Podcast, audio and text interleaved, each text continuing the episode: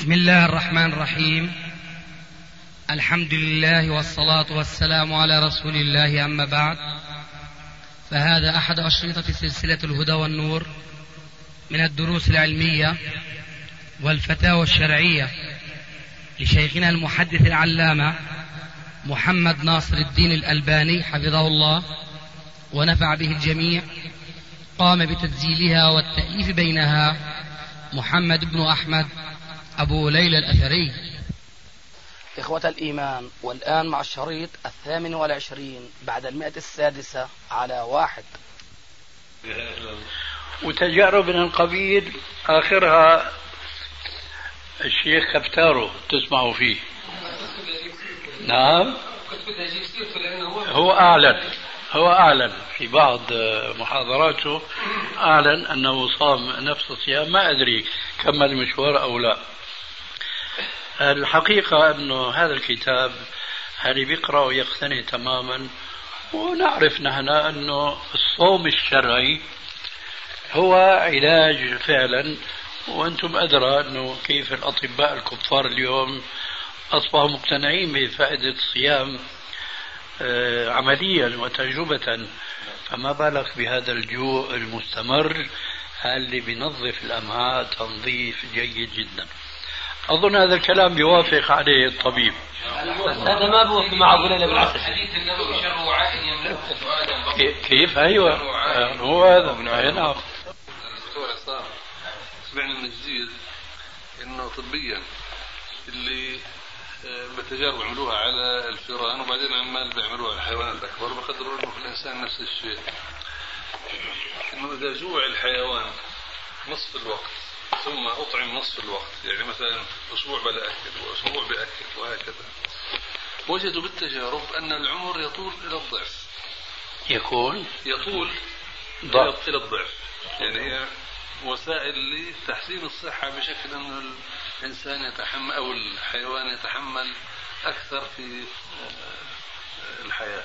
يعيش أطول سيدي احتياجات الإنسان الطبيعي اذا اخذناها يوميا للعامل أو للانسان اللي بيشتغل يدويا بيحفر في الأرض. وللانسان اللي بيقعد على مكتب زي مروان. وزيك وليش مو زيي؟ شيخي زي شيخنا كمان. شيخنا كذلك لا وأكثر كمان. أكثر ذهنيا يعني شغل ذهني. إيه لا لازم تضرب مثال بالشيخ. مو بغيره. نعم إي والله سيدي أكثر إنسان يقعد لأنه أخي مروان أفندي هون بيواظب على وظيفته. وبيمشي. لكن بعدين بيمشي ويروح لبيته بالاخر أما نحن ليلا نهارا. آه والله وكما ترى والحمد لله. فحتى العمل الذهني. احتياج الإنسان واحد غرام ونصف من ما- المادة البروتين. للكيلو الواحد. الكيلو الواحد إيش؟ من وزنه. من وزنه. من وزنه ها؟ إيه. ويحتاج واحد غرام من الدهنيات. للكيلو غرام الواحد. ويحتاج واحد غرام اثنين بالعشرة من آه، النشويات والسكريات لوزنه. فإذا حسبناها شيخي هذول هذول ما سماها رسول الله عليه السلام لقيمات يقيم نصف البول. احسبهم تلاقي إحنا نأكل أضعاف أضعاف مضاعفة. الكميات يعني لما يكون شيخي الإنسان وزنه 70 كيلو أو 75 كيلو ويأخذ 75 غرام من البروتين في اليوم ويأخذ واحد خمسة إحنا حسبنا واحد ونص. يعني 105 وواحد من آه، الفات من الدهنيات كم بيطلعوا؟ 70 105 وسا- 175 وواحد واثنين بالعشرة من السكريات النشويات 230 غرام يوميا. شو تصورك؟ 230 غرام وزنا. تقريبا كل اللي باليوم. بال 24 مع ساعة. خبز مع مع مع, مع مع كل شيء. تأكله بالنهار. وشو لازم يكون ال- نعم يا سيدي شو لازم يكون؟ من من هدول الاحتياج. نعم. هذا الاحتياج الضروري يعني. هذا ما يحتاجه ل- لوظائف الأعضاء لشخص يشتغل ذهنيا. قد إيه؟ ها؟ هذا هو يعني كلام إيش السر بال 40 في الصيام هذا؟ تجربة. على كيفك. رجعنا للتجربة. راح أجرب هذه شيخنا مع المركوبين والمصروعين تجربتك إيه، إن شاء الله. طبعا بعضهم دون بعض. ما هو راح نجوع الجن إذا جاء 40 يوم ما بصبر. لا. بس بس الجني طعامه غير الإنسي. ما هو شيخنا بيتغذى من جسم ال أنت بتعرف بالسنة طعام الجني غير الإنسي. نكال يختلف شيخي في نص. آه في نص طبعا. طبعا شيخ مع الحديث الثاني الروثة طعام الجني وكيف يا شيخ كل شيء لم يذكر اسم الله عليه بيشارك فيه. إيه بيشارك فيه. ما قلنا بسم الله شرب لكن طعامه العادي ما هو. هذا إذا صح له هالشيء هذا آه يعني نقول الأمرين الاثنين مصر عليهم وبيتغذى من تغذية الإنسان حول الأشياء التي لم يذكر آه، شو الحديث آه، تبع الروثة وال؟ فإنها طعام إخوانكم من الجن نعم. الروث والعظم. أيوه. نعم. ها؟ أي نعم. كيف؟ استنجار نعم. استنجاء. طعام دواب الجن الروثة. شيخ إلى روث الغنم والحيوانات ولا روث الإنسان يا شيخ؟ كيف لا؟ روث الغنم اللي بيعيش مع الإنسان. نعم. إيه نعم. ها؟ يجمع. روث الإنسان وارد لا لا هذا ليس روثا هذا؟ نجو هذا غائط. نعم. شيخنا الجن هل يمكن أن يؤذي الإنسان ابتداء ولا لازم يكون سحر داخل فيه هل إنسي؟ يكون إيش؟ إنه يكون سحر لا، مو. مبتدأ من إنسي يعني ممكن الجن يؤذي ال- أي الإنسي نعم. ابتداء أي نعم يتلبس دون ما سبب أي نعم بالنسبة لقراءة القرآن يعني هل يجوز يعني قراءة القرآن للعامة أو لخاصة يعني خاصة مثلا بالنسبة للشيخ هنا إنه يقرأ يعني يذهب إليه الناس ليقرأ القرآن عليهم يعني يعني يجوز نفس ال ال آه، المصاب يقرأ القرآن يعني يكفي ذلك أو يج يج يعني يجوز له أن يذهب إلى الشيخ أن. أن يقرأ المصاب القرآن بنفسه على نفسه خير له من أن يذهب إلى غيره ويطلب الرقية منه. خير. أي نعم لأنه الحقيقة الانكباب كثير من الناس آه، على الذهاب إلى بعض المشايخ لطلب المعالجة منهم. الأمر عندي ليس مشروعا آه، بمثل هذا التوسع حتى الذهاب عند إخواننا الأطباء. كالدكتور عصام. ولا مؤاخذة ما راح نفسد عليك المهنة بس راح نعدل الموقف.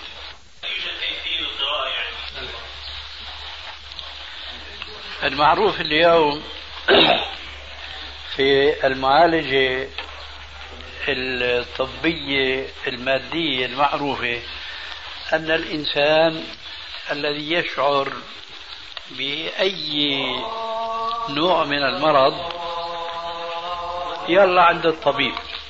بل وأكثر من ذلك. إيه، فكنا نتكلم. فلا يشرع وأرجو الانتباه. أقول لا يشرع ولا أقول لا يجوز. أن يسارع المسلم إلى الطبيب لأقل مرض يشعر به.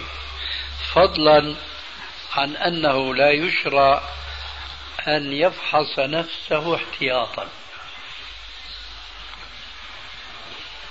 شو رأي الطبيب بقى في الكلام؟ منخرب عليك ولا لا؟ لا سيدي بس ما. الكلام في موضوع لا يشرع إيه لا يشرع لكن مع ذلك قلت أرجو. أيوة الانتباه أنني أقول لا أقول لا يجوز. آه لا يجوز يعني حرام. لا يشرع يعني لا يستحب. لا يستحب. فالسبب في هذا له صلة بسؤال أخينا محمد. أنه واحد مريض مثلا يروح يطلب قراءة قرآن من غيره ولا يرقي نفسه. كان الجواب يرقي نفسه بنفسه أولى من أن يذهب إلى غيره. السبب. الحديث الذي أخرجه البخاري ومسلم في صحيحيهما من حديث ابن عباس رضي الله عنهما. قال قال رسول الله صلى الله عليه وآله وسلم يدخل الجنة من أمتي يوم القيامة خمسون ألف سبعون ألف وجوههم كالقمر يوم البدر بغير حساب ولا عذاب. ثم دخل عليه السلام حجرته. فأخذ أصحابه يتظننون من يكون هؤلاء السبعون ألف؟ منهم من يقول نحن المهاجرون الذين هاجرنا في سبيل الله. منهم من يقول نحن الأنصار الذين نصرنا رسول الله.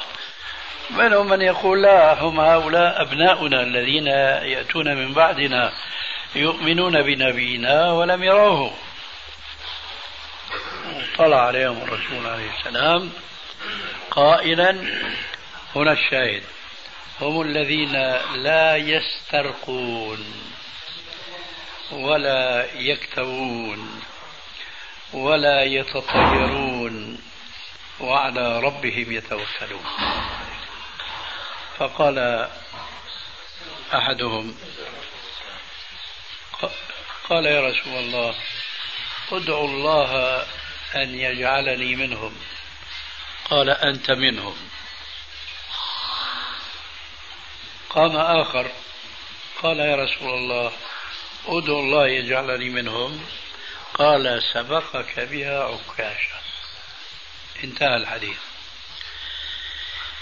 الشاهد أن هذا الحديث يقول أن من صفات السبعين ألفا الذين يدخلون الجنة بغير حساب ولا عذاب ووجوههم كالقمر ليلة البدر أنهم لا يطلبون الرقية من غيرهم.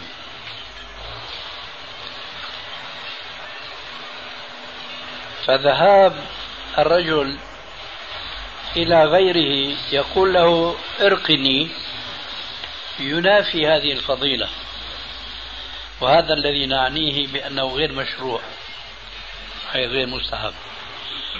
كذلك هناك بعض المعالجات الطبية المادية والناجحة والمفيدة والثابت نفعها بالتجربة ألا وهو الكي وأيد الرسول عليه السلام ذلك في بعض الأحاديث الصحيحة حيث, حيث قال خير ما تداويتم به وذكر وكي بنار وأنهى أمتي عن الكي. فإذا ليس كل معالجة ولو كانت ناجحة هي مشروعة شرعا. منها الكي بالنار. منها الاسترقاء طلب رقية بالقرآن وبالتعاويذ المشروعة الواردة عن الرسول عليه الصلاة والسلام. هذا هو الحديث. لكن منطق الحديث الآن؟ لماذا كان غير مشروع بل كان مكروها أن يطلب المسلم من أخيه المسلم الرقية بالقرآن أو بالتعاويذ عن الرسول عليه السلام. لماذا؟ قال أهل العلم لأن طلبك الرقية من غيرك آه، علاج غير ناجح غالبا. قد ينجح وقد لا ينجح. إذا في هذه الحالة يحسن بالمسلم أن يتوكل على الله عز وجل. ولذلك أنهى الحديث الذين وصفهم بقوله لا يسترخون ولا يكتوون ولا يتطيرون وعلى ربهم يتوكلون. فإذا في الأمراض نستطيع أن نقسمها الآن ثلاثة أقسام وأظن أن هذا أمر لا نقاش فيه. أمراض لها معالجات حاسمة وقاطعة. فهذه المعالجات واجبة فرض. إذا تركها المريض يكون آثما يكون مذنبا. أمراض أخرى لها معالجات يترجح نفعها. فهنا يأتي قوله عليه السلام آه، تداووا عباد الله فإن الله لم ينزل داء إلا وأنزل له دواء علمه من علمه وجهله من جهله. فيشرع هنا الأخذ بهذا العلاج الذي يترجح فائدته ولكن لا يجب إلا إذا كان من النوع الأول القاطع الحاسم يأتي العلاج الثالث مرجوح نفعه فهنا يأتي التوكل. من هذه المرجوحية قضية طلبك من أخيك المسلم أنه يرقيك أو يدعي لك أو ما شابه ذلك هذا وإن كان جائزا لكنه جائز مرجوح. هذا ما أردت لفت النظر إليه بالنسبة لسؤال الأخ محمد. هذا هو القسم الثالث المرجوح. المرجوح أيوة. شيخنا نعم. الحديث تبع الجاري التي بها السعفة ولا السفعة الرسول صلى الله عليه وسلم أمر هلا نعم استرقيتم لها. لها. فأمرهم بالاسترقاء مش برقية مباشرة. يعني ما علمهم رقية هم يرقوا الجارية بها. هل استرقيتم لها؟ آه. إيه، في فرق يا أخي. آه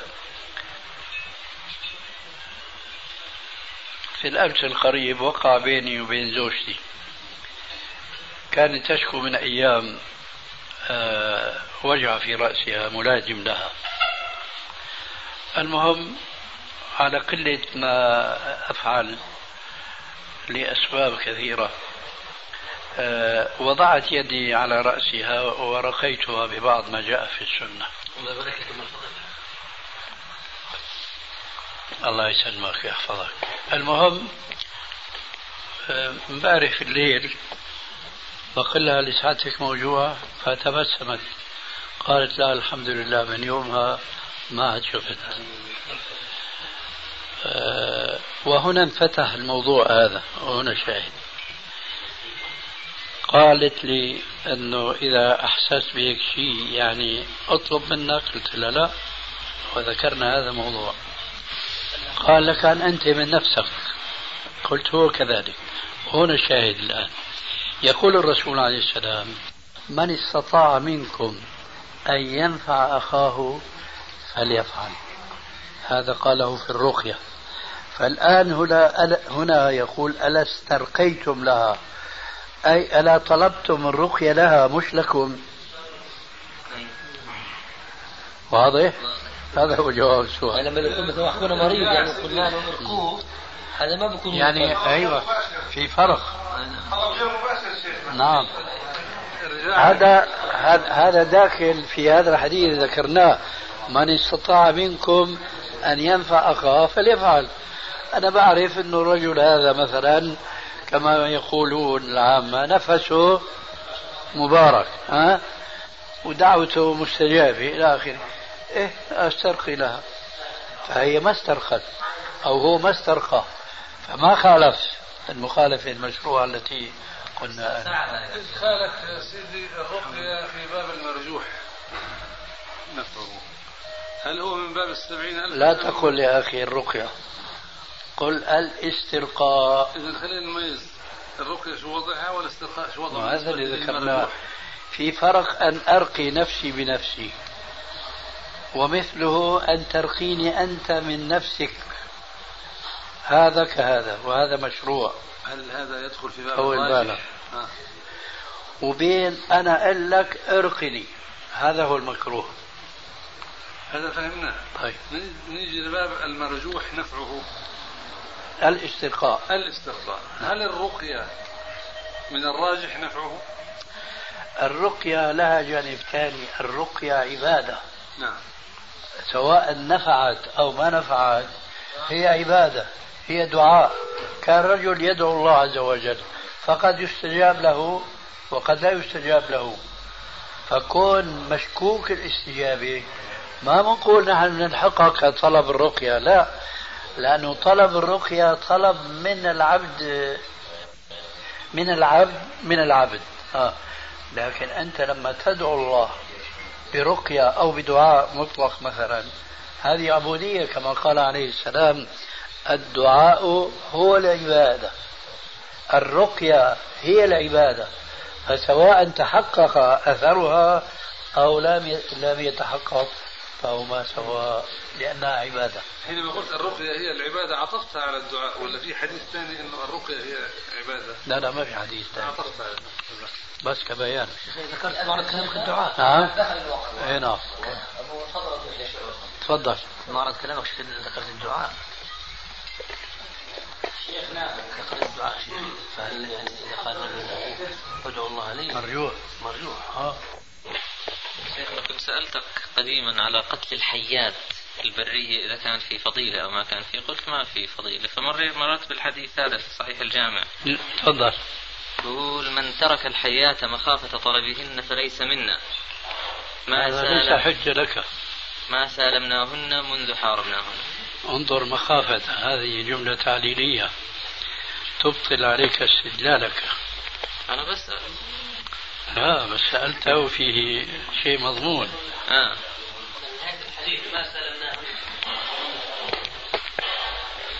أنت ظننت أن هذا الحديث ينافي قول السابق آه. آه. بينما هو يعلل من ترك يعني قتل الحياة مخافة فهنا يقال يشرع القتل. ما إذا كان برية وأنت ما تخشى منها شرا فالجواب هو هو.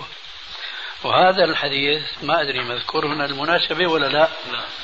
في مناسبة أنه كانوا في منى في حجة الوداع فخرجت حية من آه، غار فهربت. فقال عليه السلام كفيتم شرها كما كفيت شركم. آه، في هيك مناسبة أن يخشى ويخاف أن يقتل أن يقتل فيثأر للقتيل من الحياة. فهنا محل الحديث.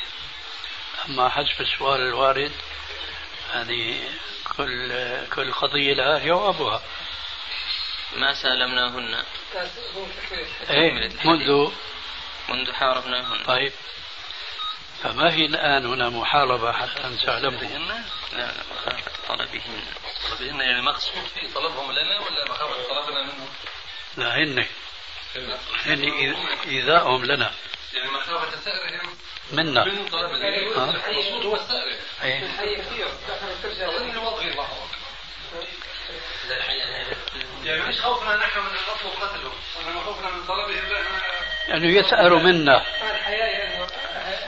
يقال كثر العداوة سيدي وكأني الحقيقة سؤال للأخ تفضل. ذيل آخر ما سلمناهن منذ حاربناهن. كأنه يعني كمان أنا ذهني انصرف إلى هذا المعنى على أنه طلب ما سلمناهن معناته هذا دلالة على وجوب قتلهن دائما. ليس دائما أخي حينما نتعرض لأذاهن. حينما نتعرض لأذاهن لا نسالمهن. ثم تذكر أنت في تفصيل آخر وهو إن بالمدينة آه، جنا آه، من إخوانكم الجن أو ما هذا معنى الحديث. آه، نعم. وذكر الرسول عليه السلام بالمناسبة أنه إذا ظهر في دار أحدهم شيء من هذه ال- الجان أو الجنان. أي نعم فأنذرهن ثلاثا. فإذا انصرفت معناها بيكون من الجن.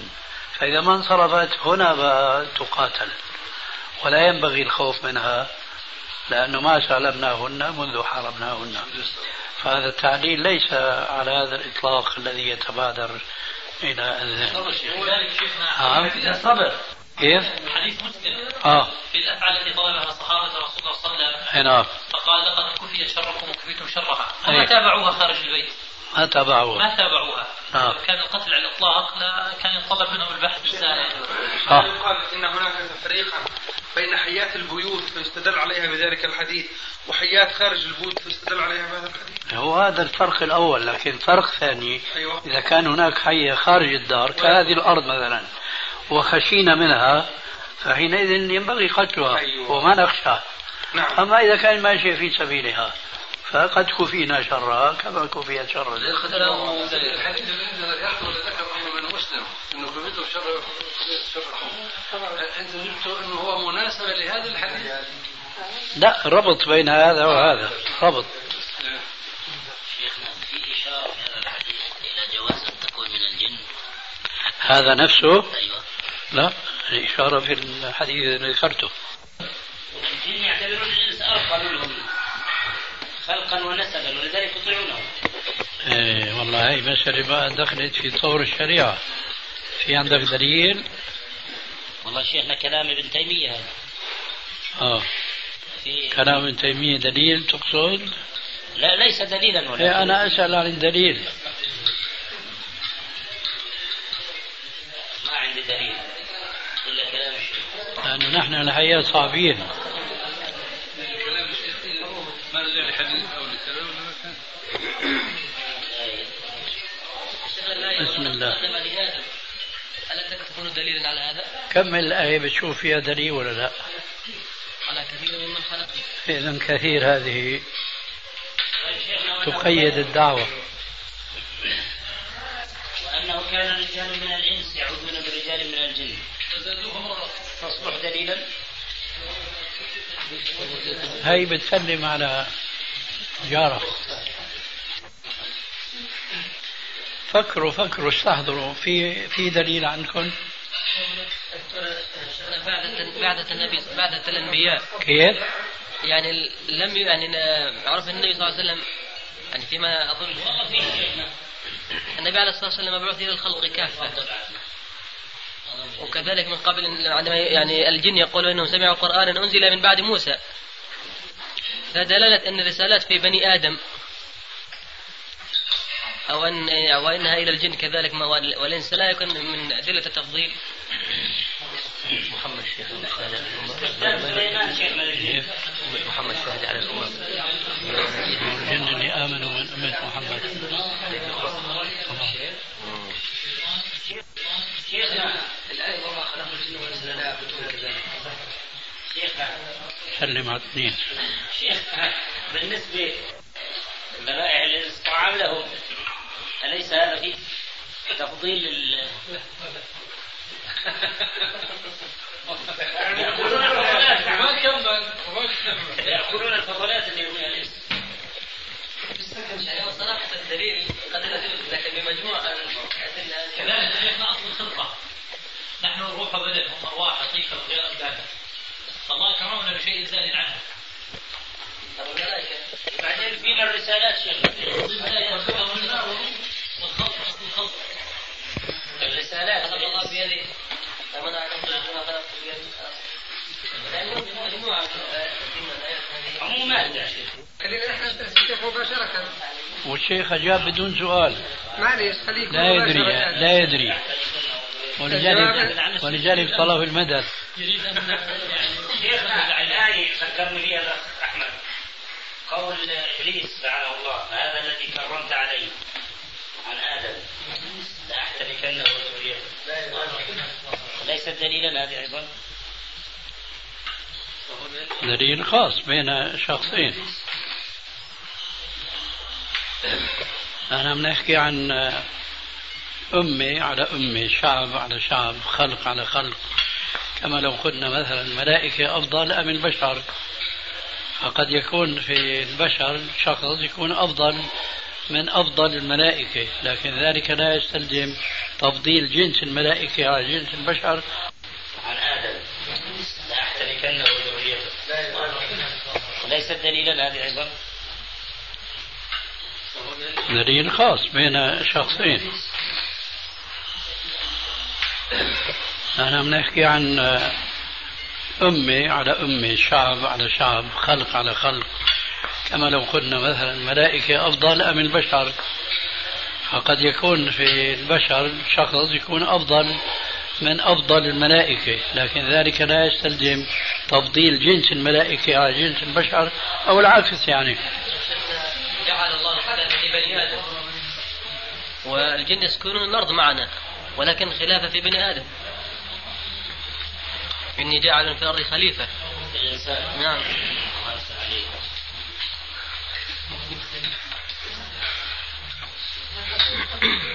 يعني يا شيخ مدلول التفضيل يبحث فيه. كيف؟ يعني مدلول الجنس ولا؟ النوعية. النوعية. ما فهمت. أنا أسأل عن مدلول التفضيل الذي يبحث فيه. يعني إيش مدلوله؟ هل المراد بذلك الجنس مثلا وما يتبع هذا؟ هذا اللي قلناه الجنس المراد الجنس. نعم. هل جنس الملائكة أفضل أم جنس البشر؟ ولا العكس؟ فإذا فرضنا أنه جنس الملائكة أفضل. جنس الملائكة أفضل كلهم كجماعة أو كأمة. لكن بيجوز أن يكون محمد أفضل من أي أفضل من الملائكة أم لا يجوز؟ يجوز لكن ليس البحث في الأفراد البحث في الجنس أنا عم أحاول نشوف في شيء ولا لا ما عم نستحضر شيخنا مجرد مبحث مفاضلة الإنس مع الملائكة ألا يقتضي ضمنا تفضيل الجن الإنس على الجن؟ كيف قلت؟ مجرد مبحث أهل العلم المفاضلة بين الملائكة والإنس ألا يقتضي ذلك ضمنا تفضيلهم على الجن؟ مجرد البحث؟ نعم كيف؟ يعني مجرد ما يذكر أنه الجن الملائكة أم الإنس فلو كان آه. الجن أفضل من الإنس لقيل الجن أم الملائكة فمجرد هذه المقارنة تحصيل حاصل الإنس أعلى قدرا من الجن فيك بس هذا بيتطلب الدليل. أما مجرد ادعاء هذا قيل من قبل. العموميات شيخنا هو استثناء يعني طالما يعني انت لا تقارن الجنس الأدنى. إذا قارنت الجنس الجنس الأدنى بالذي يليه فبالتالي تسقط ما, ما هو دون الأدنى. فهو من باب الاستنتاج ليس الا يعني أو من باب الوصول إلى نتيجة. نعم سورة الرحمن على الجن رأيتم أحسن مردودا منكم. هل هذا دليل على تفضيلهم على الإنس؟ هذا تفضيل موضعي نعم. شيخنا الأستاذ ابو عبد الله مروان بشناق بيقول انهم عم عاصرين مشكلة عندهم في الشركة بحيث بيت رجل حرق وهو يدعي يعني من خلال الكلام إنه حرقوا الجن. فجابوا مشايخ يعني متخصصين في المجال هذا. إلا أبو أشوف, أنس. أشوف أبو أنس الآن إنه ما حضرش. فشو رأيكم أبو أنس؟ يفعلون وقد حرقوا بيت آه، أحد إخواننا الأفاضل اسمه فاضل كان كان يرقي فاحترق بيته بدون أي سبب. ما شاف إلا النار شبت فيه. حتى اللي اللي دخلوا على البيت وجدوا النار يعني بنار ما لها تحليل مادي. طيب. لو قال لك قائل أو سألك سائل. كيف عرفت أن هذا من صنع الجن ما في تحليل إلا التجربة. آه، عجبتك كلمة التجربة. صارت لك مستند دائما تلجأ إليها. نعم. شو الجواب؟ شيخنا اللي اللي بيعالج يتعرض لأذى من الجن. ما هو الجواب؟ ما في جواب. ما, ما يقنع به إلا تصديق يعني. هي صارت بقى صوفية هي صارت صوفية ذوقية ما يعني فيش سبب شيخنا ولع بيته. ما فيش أي سبب. طيب. فيش سبب ظاهر يا يا أخي بارك الله فيك. سبب الأسباب ظاهري نعم طيب. الأسباب قسمين. أسباب ظاهرية وأسباب خفية صح؟ نعم. طيب. ومشان خاطرك في أسباب مادية وفي أسباب روحية. منيح؟ طيب. حتى أنا عم أحكي. نعم. أنا قسمت القسمة هاي عشان خاطرك أنت. عشان أنا أكون قريب دائما منك. الله يبارك فيك. أنه الأسباب المادية قسمين. ظاهرة وخفية. ثم في أسباب روحية معنوية. هذه الأسباب المعنوية. منها الأرواح. منها الأرواح ومنها الجان الذي وصفه الرحمن في القرآن إنه يراكم هو وقبيله من حيث لا ترونهم. فإذا واحد قال هل مر شيطان من هنا مثلا أو جني ما هو موقفنا طيب أنا شايفك مالك صريح مثل حكايتي. أنا ما أحكي من يمك أنت ليش ما بتحكي من يمي؟ ما منصدق ولا منكذب منكذب بس في فرق بين منكذب وبين ما منصدق صح؟ طيب. إذا منصدق ما منصدق ولا منكذب منكذب الآن إذا قال لنا قائل البيت هناك احتراء سببه جني منصدق ولا منكذب؟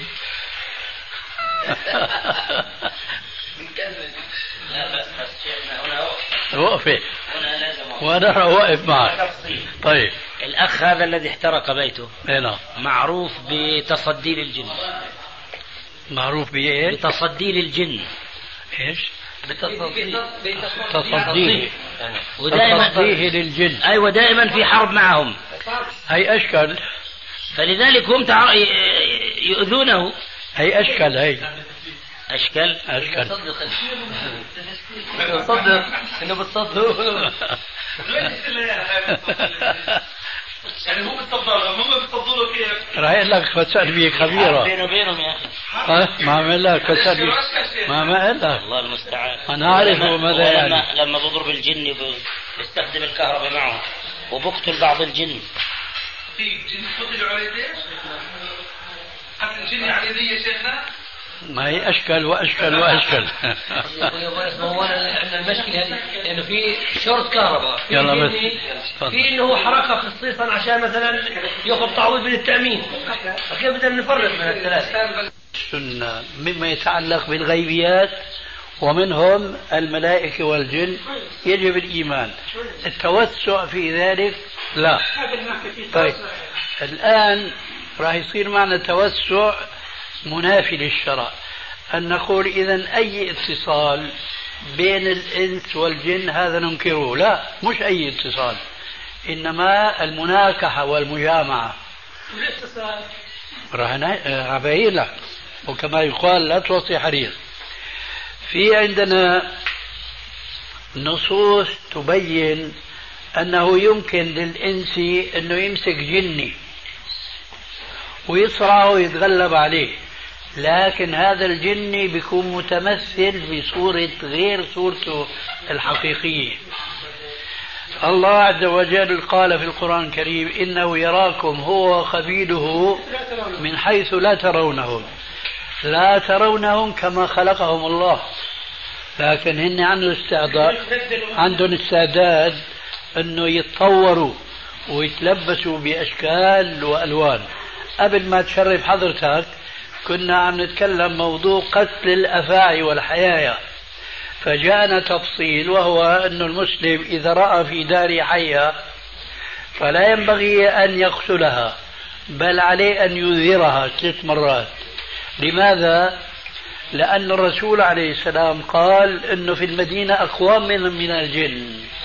فإذا رأيتم جانا يعني أفعى أو حية فأنذروها ثلاثا. فقد تكون من الجن الذين أسلموا في المدينة. آه. هذا شيء. والشيء الثاني أو لعل هذا هو سبب هذا الحديث أن رجلا من الأنصار من الشباب شباب الأنصار تزوج وخرج من داره. لما رجع وإذا بعروسته في الباب لا هي تستطيع أن تدخل الدار ولا تستطيع أن تخرج من الدار لأنه كان عندهم شرف وعندهم حياء لكن ما تستطيع أن تدخل الدار. فهم بطعنها. قالت له تريث ادخل الدار وانظر ما فيها. وإذا هناك في حية مكورة على نفسها ضخمة. فما كان منه إلا أن طعنها بالرمح. قال فلا ندري أيما كان أسرع موتا من الآخر. الحية أم الشاب الأنصاري المتزوج حديثا. فقال عليه السلام الحديث السابق. أي هذه الحية اللي كانت متكورة في الدار هي من الجن. آه. ولذلك لما هو طعنها الجن طعنوه قتلوه فهذه حوادث بارك الله فيك تفصيلية لبعض هذه الأمور الغيبية فما صح منها آمنا. كذلك مثلا قصة آه، حراسة أبي هريرة وغيره من الصحابة لبيت التمر تبع زكاة الصدقة. كان يحرس ليلة وإذا بشخص يأخذ من التمر ويضع في ذيله ويريد أن ينطلق. فهجم عليه. طبعا هذا سيأتي صراحة أنه شيطان جني لكنه متمثل. فهم أبو هريرة أنه يأخذه ويسلمه للرسول على اعتبار أنه سارق؟ قال دعني وتدخل عليه وتشفق عليه أنه هو ذو عيال وأطفال وإلى حن وتركه. الصبح حكى القصة للرسول. قال إنه شيطان وسيعود إليك. وفعلا عاد وبلا طول سيرة الليلة الثانية والليلة الثالثة. وكل مرة أبو هريرة يلقي القبض عليه. في المرة الثالثة لما عزم أبو هريرة أن يسلمه للرسول قال دعني وأنا أعلمك فائدة. تقرأ كل ليلة حينما تضع تضع جنبك للنوم آية الكرسي لا يضرك شيء في تلك الليلة من إنس أو جن. فكأنه صدق كلامه تركه ولما أصبح الصباح قص له القصة للرسول قال صدقك وهو كذوب. صدقك وهو كذوب. فذهبت مثلا. الشاهد هون في صار في اتصال. فما بننكر نحن هذا الاتصال. ننكر التزاوج والتناكح اللي يرد عليه إشكالات كثيرة وكثيرة جدا. الذي هذا الذي ننفيه فهون بقى بصير إفراط وتفريط. إفراط وتفريط. ناس أعوذ بالله من الشيطان الرجيم يضيعون آه، نصوص واردة في الشرع وناس يجدون على النصوص الواردة في الشرع. وإنما الحق وكان بين ذلك قواما. نثبت ما أثبته الشرع وننفي ما نفاه الشرع. كيف تنظر الأفعال أنذرك بإنذار سليمان عليه السلام. بس. كيف؟ لا أعلم ماذا قال سليمان. ما بيهمك هو بيعرف. شو أقول شو أقول له يعني للأفعى؟ شو أقول لها؟ أنذرك بإنذار سليمان عليه السلام. أنذرك بإنذار سليمان. والأخ هنا يحفظ نوعا. عليكم بالعهد الذي أخذه سليمان عليكم. هلا خرجتم من هذا المكان؟ وين هذا مين هذا؟ أحجروا أو أحرجوا أحرجوا عليكم. يا سيدي ما هي شيخنا بقول أي صيغة مش مهم مين رواه. هذا عهد. لا هذا مش بالتجربه شيخنا قول رب العالمين. لم يطمثن إنس قبلهم ولا جان كيف؟ يعني قول رب العالمين عن الحور العين. لم يطمثن إنس قبلهم ولا جان نعم. فيستدلون بهذه الآية على جواز الاتصال الجنس بين الإنس والجن. ليه؟ هل الحور العين من الإنس؟ نعم. هل الحور العين من الإنس؟ المهم على ليس من الإنس. إذا وجه الاستدلال. هذا كذلك غيب يعني نخص كويس عنها شيخ أنا اعود للحديث السابق شيخ نعم. هم يستدلون بهذه على أن آه، الإنس يطؤون الحور العود وما يطأه الإنسي يطأه الجان في هذه الآية. وين وين العموم؟ هم يستدلون بهذا. فيقولون. وين وين انت عم تقول عنه ما يطأه الإنس؟ هل عموم هذا؟ من أين جاء؟ أنا ناقل عن الله وما فائدة هذا النقل؟ أنت وجه بتقول الاستدلال له. ما هذا هو؟ هو قلت له ما وجه الاستدلال؟ ما قال لك. إيه وأنت هلا بينت وجه الاستدلال؟ نعم هم يقولون. هذا مو بيان هو أنت تقول ما أنا يقولون. أبين وجه الاستدلال لهم الذين يقولون به.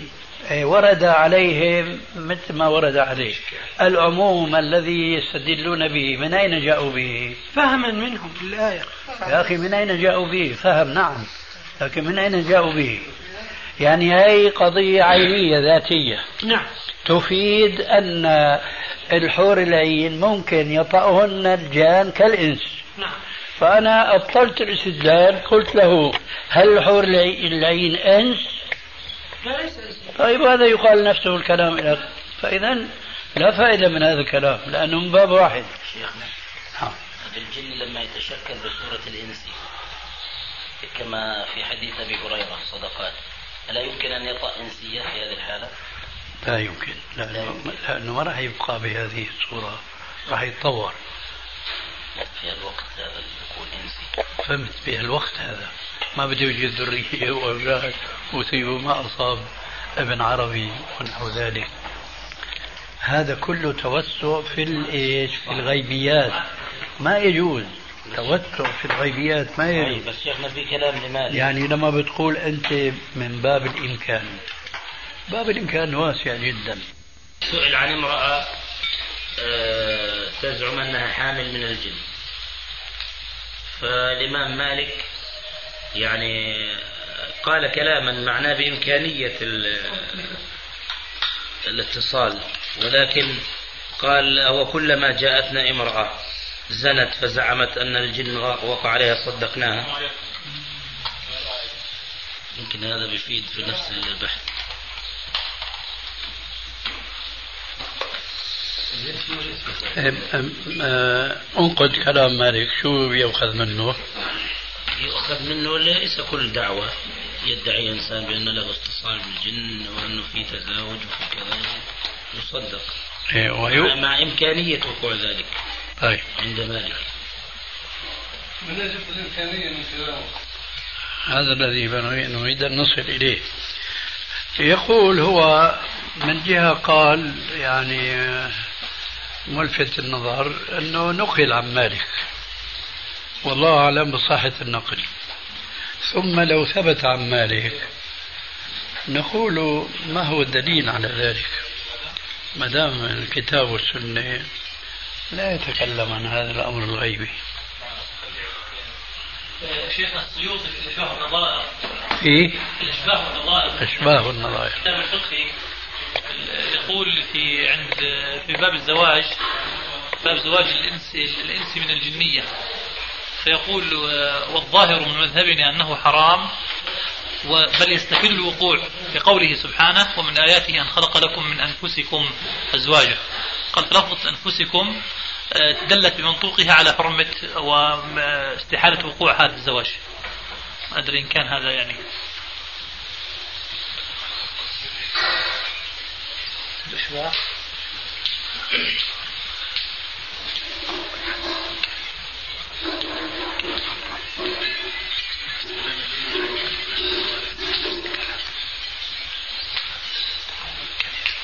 من الظاهر كلام جميل وسليم لأن الجن ليسوا من طبيعتنا ومن أنفسنا طبعا استشهدت في هذا سئلت عن هذا فأجبت بهذا. شيخ نعود لحديثنا الأول لأنه هذا ما شاء الله موضوع الجن أخذ لا إله إلا الله